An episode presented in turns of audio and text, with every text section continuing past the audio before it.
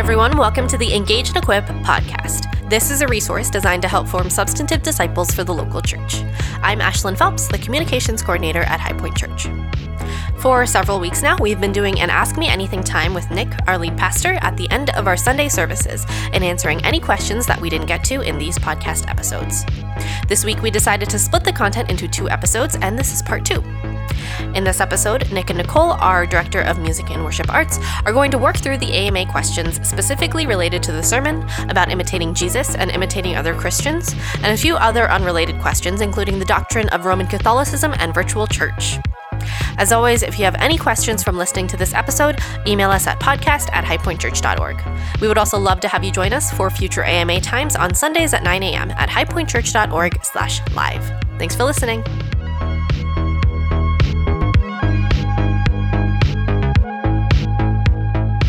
Hey, everybody, again. We're back. We're doing the rest of the Ask Me Anything from May 10th. Is that right? Yep, May 10th. Mm-hmm. I'm here with Nicole. Hey, everyone. And uh, here we go. All right. Okay, we're going to start with questions that are related to the sermon. So, this first one, I think you can probably give a, a quicker response to than the ones to follow. Does High Point partner with any high school or college programs that could that could help new mentors find someone to invest in? Um, we well, okay. One, that's not necessary because we have young people coming out of our ears. So if you are not one of those age groups and you're looking for somebody to mentor, um, we we probably have someone already. So we are, we do have a pretty close relationship with Cru, and um, also to a certain extent, InterVarsity and um, Navigators, and um, you know half the interns at Upper House are High Point mm-hmm. young people right now, and so so we do we do, but we we don't have like really formalized partnerships. Um, but there's a lot of young people. So and there's a, plenty of young people in our youth group. So if you're looking for somebody, we certainly can help you. Yep. Um, but we we don't have any programs in any high schools right now, yeah. other than our participation with the Jesus Lunch at Middleton High School. Yeah. And now Memorial and and Verona. I think it's spread a little bit. Yeah, yeah. Yeah. Um, also, we do, ha- at least for women, I can speak to that. Um, it seems like more and more college students are trying to ask for a mentor through our women's mentoring ministry. And so, if mm-hmm. that's an area, if you really like working with college students, I mean, that's a great way to serve in mentoring. All right, that's our quick one. Next question. I have Christ like people in my life to imitate, but I'm wondering how do I know if I'm relying on examples of Jesus too much? Okay, I'm a, examples there in the context of my sermon means people who are good examples of Jesus, not examples of him like in the Gospels or the Bible or something. Yes. Um, that's not a super easy question. I mean, there are some symptoms of that. Mm-hmm. For example, if you listen to the person instead of Jesus in places where they disagree. If one of the questions I would say is, what would it do to you if that person walked away from the faith? Yeah. Now it should hurt, but would it be devastating? Mm-hmm. Would you become disillusioned with mm-hmm. Jesus mm-hmm. if that person walked away? And if the answer is yes, then the answer is yes. You are relying on them too much. Yeah. Yeah, that's helpful. Um, also i just a little um even further on that i mean sometimes too if there are people who are influences in our life or examples in our life who then make some sort of theological um difference or change or like we see them fall morally or something like that you'll feel sad. Like if this is a person you looked up to my husband and i have each had this happen in our lives you'll feel sad for sure. But i think your mm-hmm. your um the how you ex- described that like will it will it ruin your faith that's that's mm-hmm. that's different than just feeling sad about these things yeah. okay are mentors always assumed to be older than their mentees or is spiritual maturity the more important criteria in christian mentorship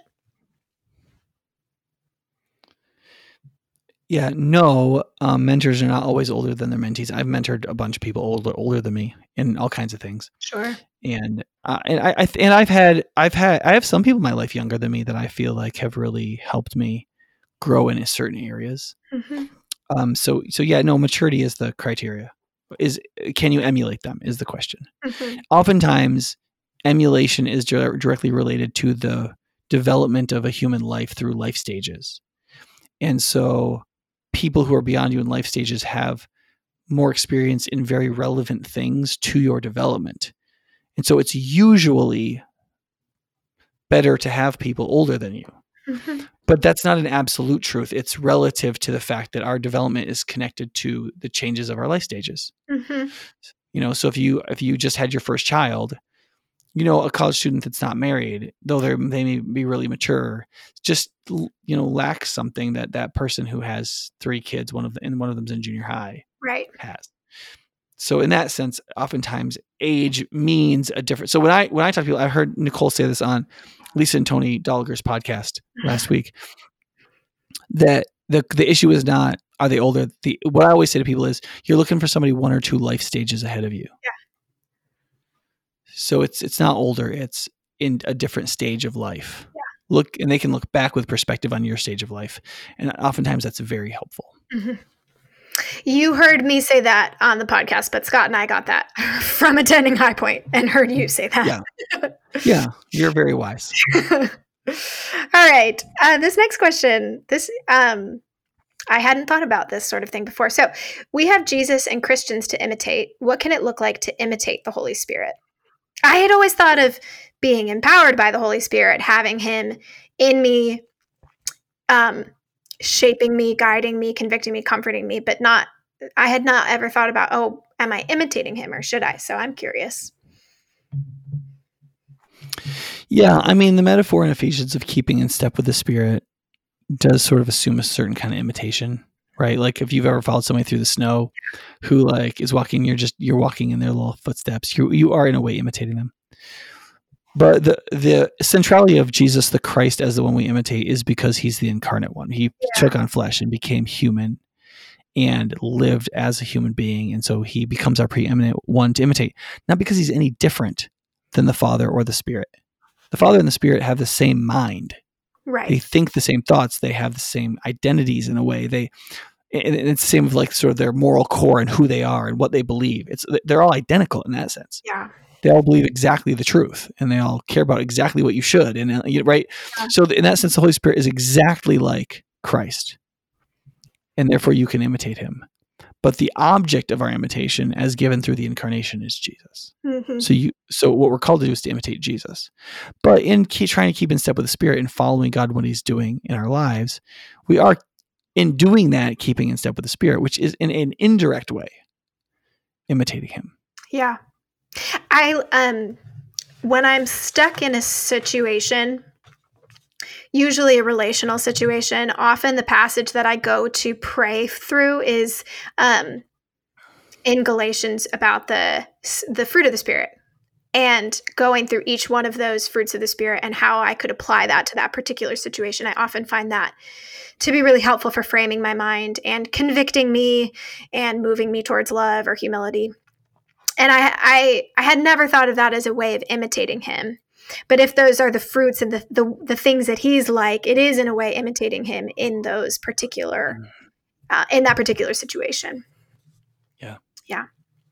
Um, okay, so one of the parts of your uh, sermon you talked about vulnerability and open in our witness and in just sharing our lives. This question says, How vulnerable and open must we be to be a faithful witness?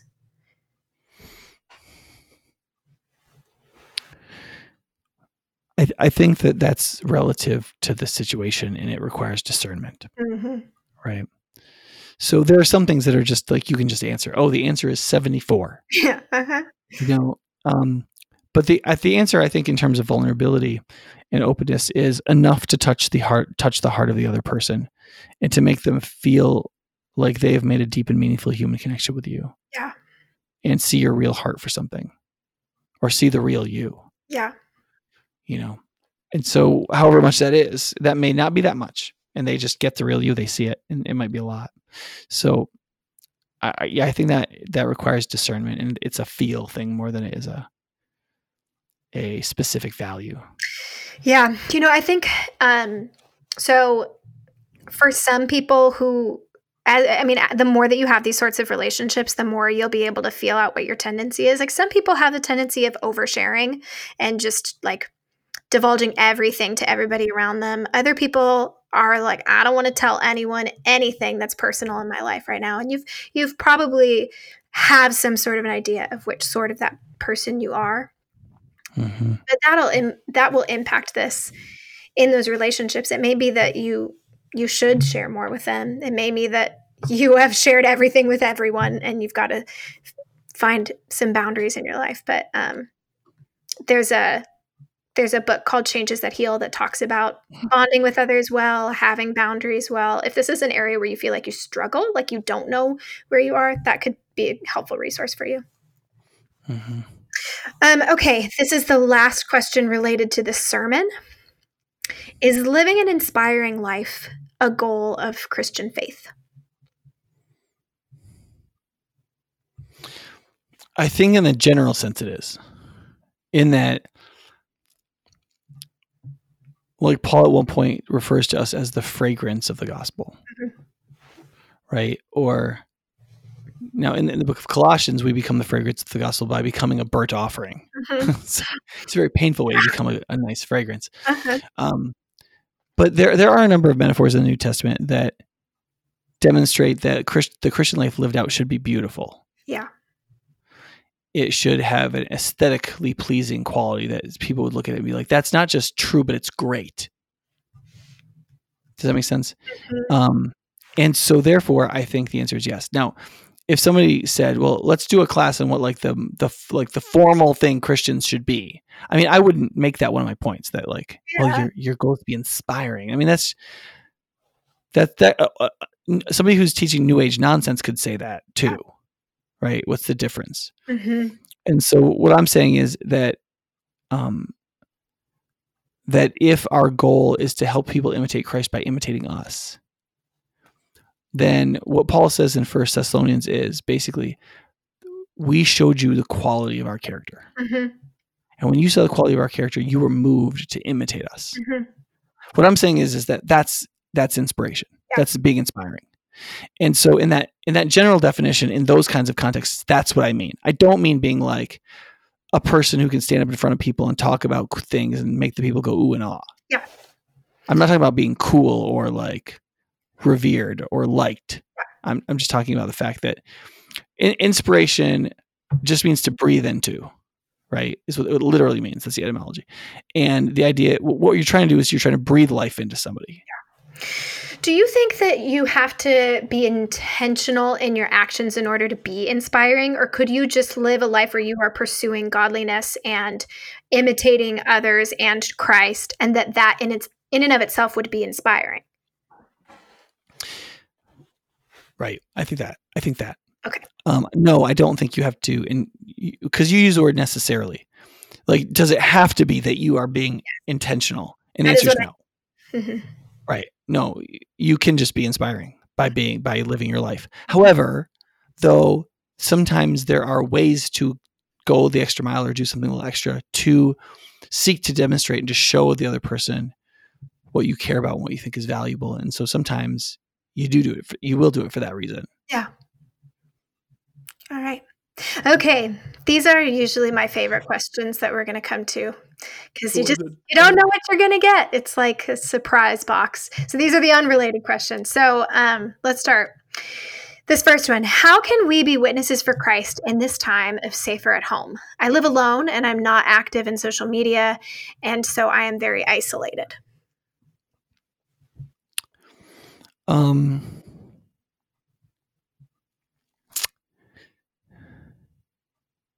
I can give you the name, the name of three inmates who are in prison right now, struggling with their faith, that could get letter would love to get letters from you encouraging them towards discipleship and trusting Christ. You you could always utilize social media if you wished to. Um,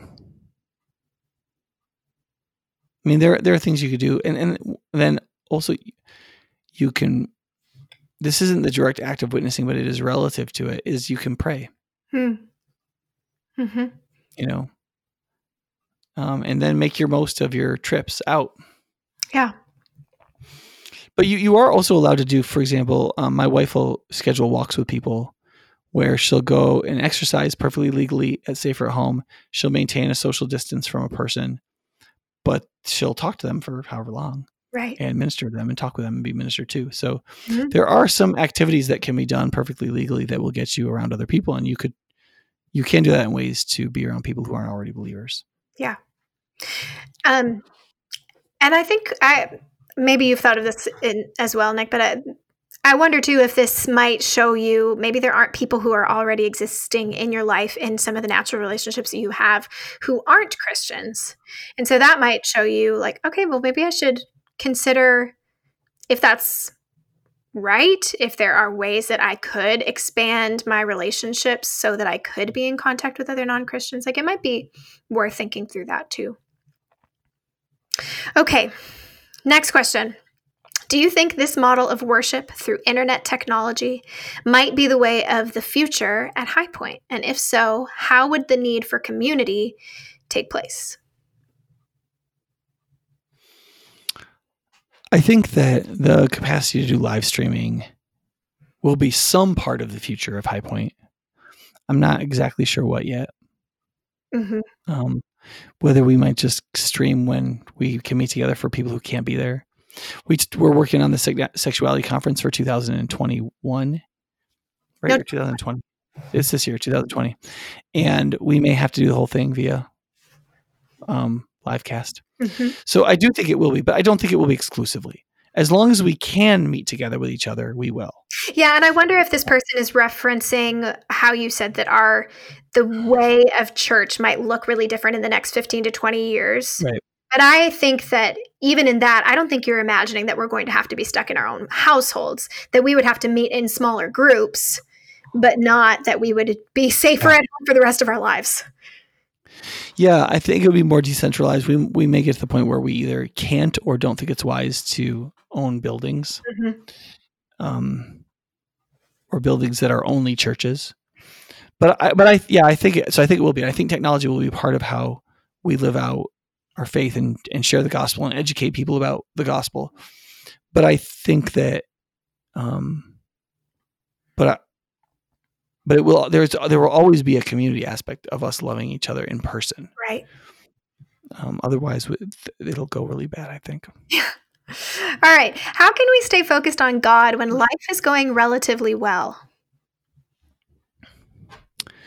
Yeah, I, I think that's one of the most difficult times to focus on God. One of the one of the verses I wrote about in, in the book Substance when I wrote it was there's this verse says, "Give me, give me neither." He's he's praying to the Lord and he says, "Give me neither poverty nor riches, Mm. because if I get too wealthy, I'll say, Who is the Lord?' Meaning, I won't pay any attention to God because who's He to tell me what to do? Mhm. And if I grow too poor, I might stoop to stealing and so dishonor my God. And s and part of the idea is he, what he's saying is he's basically saying like, if I have enough money to not, if I have enough money to just barely buy food, but I don't have any more, then I can follow you, God, Mhm. naturally, more naturally, you know, because there won't be an, a profound human sin just lurking around the corner. And, and I think that that's that's true that both poverty and riches can be bad, but it also just goes to show that there's not a very wide swath for human beings where we, um, where we like really really focus on God. Mhm. When things are really bad, we'll focus on God. Sometimes when things are really good for a moment, we'll focus on God and thankfulness. But when things are going relatively well, it's the most lulling time in our rela- relationship with God. And so Yeah. I would say this is one of the reasons why we have like devotions, um, rituals where we go seek God at certain times Mhm. through in certain ways. It's because yeah, you you can't let yourself just wander around. Mhm. Or when things are rel- relatively good, you'll just you'll you'll grow lazy and not vigilant. You know. Yeah. So yeah, I would say things like personal devotions and always coming to worship by habit Mhm. and um, being engaged in Christian relationships and talking with people about the truth. I mean, all those kinds of things I think Mhm. will help with that. But part of it is just knowing that, Yeah. knowing that when things are going relatively well, you're most likely to lose your way. Yeah. All right. Last question. Is Roman Catholic doctrine compatible with the biblical gospel? And then a parenthetical phrase I speak purely doctrinally, not about Roman Catholic people.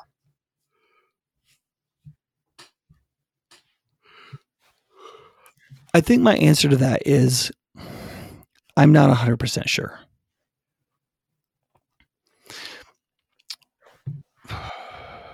Sometimes I talk to Roman Catholics and I can't tell any difference between them and me other than they're more excited about the Eucharist, Mhm. you know? Yeah. And then sometimes I talk to Catholics and I don't recognize what they believe as Christian. Yeah. And so, um, and Roman Catholicism has Catholicism has a lot of nominalism in it, and it has it has pl- plenty of pastors that are not believing. Yeah. And so it's a big, huge organization that has a great mixture and so on. So I, the the Roman Catholic Church has made certain doctrinal statements over the last forty years, let's say,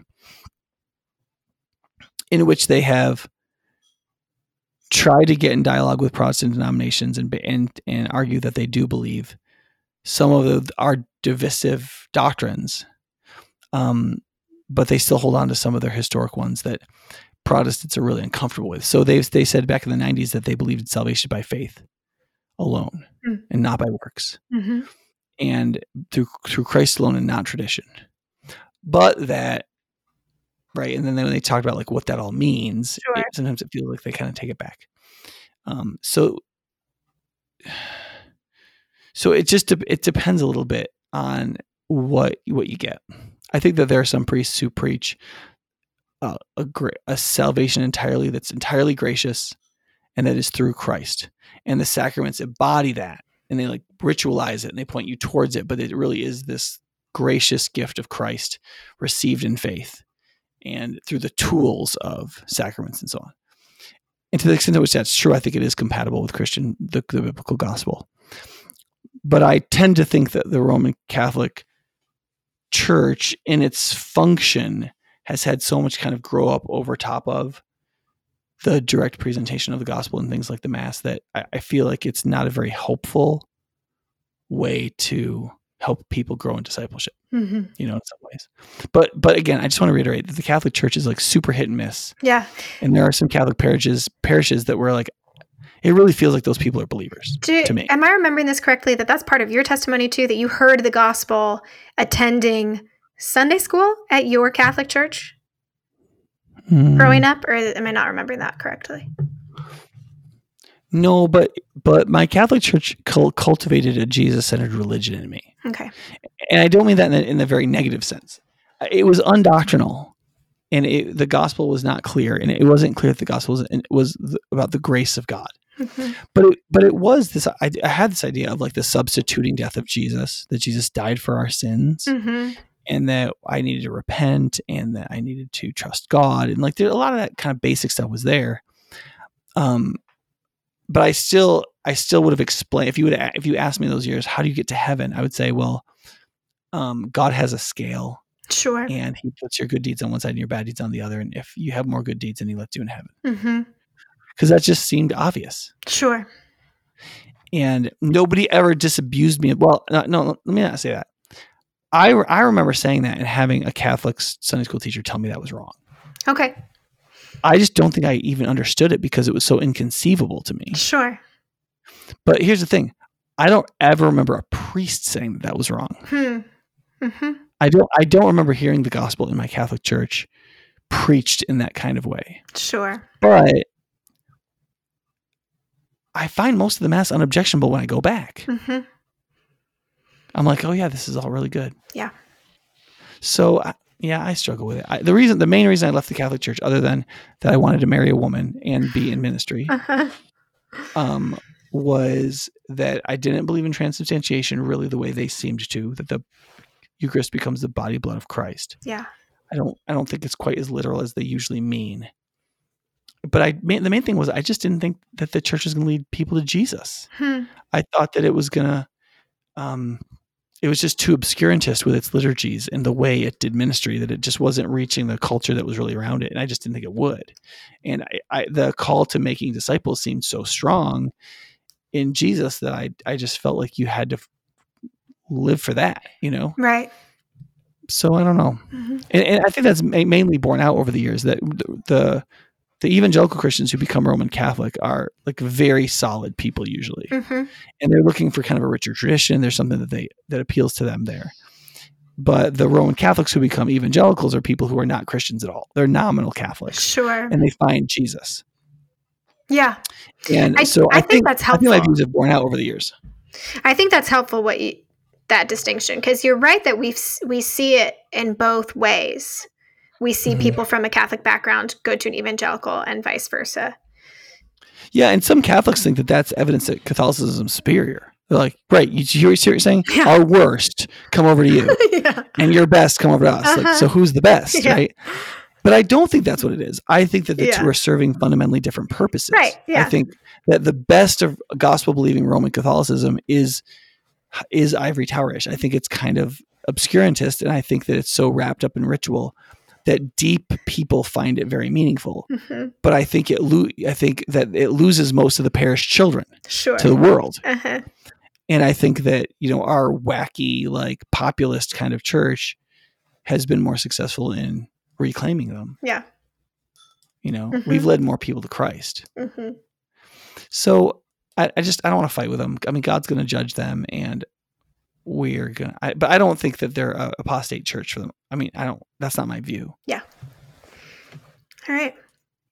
Well, thanks everyone for listening. Thanks for sharing these questions, for sharing your authentic, real questions that you have and that you want to hear responses to. Um, yeah, we hope that this was helpful and we hope to see you soon.